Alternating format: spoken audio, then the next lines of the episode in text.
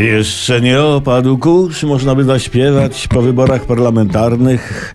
Jeszcze nie wzniósł się pył wyborów samorządowych, a już mówi się o wyborach prezydenckich. Prezydent Warszawy Rafał Trzaskowski zapytany o ewentualny start w wyborach na urząd prezydenta RP powiedział, jest zbyt wcześnie, żeby o tym mówić. A właśnie, że nie za wcześnie, Haha, bo tu już trzeba się przygotować. Mówi się, że na głowę państwa z ramienia PO będzie startował albo Donald Tusk, albo właśnie Rafał Trzaskowski. Pan Trzaskowski jest chyba lepszym wyborem. Jak samo nazwisko sugeruje, jakby nie wprost, albo nawet wprost. Jest otrzaskany ze stolicą. Taki żart. Śmieszne, Trzaskowski śmieszne. otrzaskany. Ja, ja, się, ja zachwycam się sobą czasem.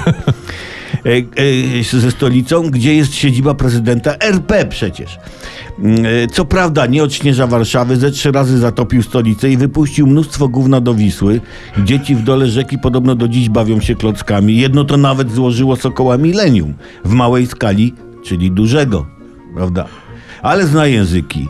E, Pan Trzaskowski nie sokół milenium z klocków i po prostu, bo, bo znaczy pan Trzaskowski zna języki, a nie sokół milenium z klocków. A Donald Tusk, no cóż, szwargocze trochę po niemiecku widzieliśmy w telewizji.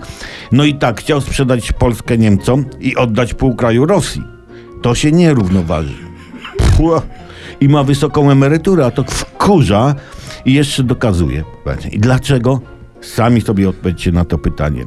No i przyszedł na debatę bez krawatu w samej koszuli, czyli no nie, no pan Trzaskowski, tak, spoko.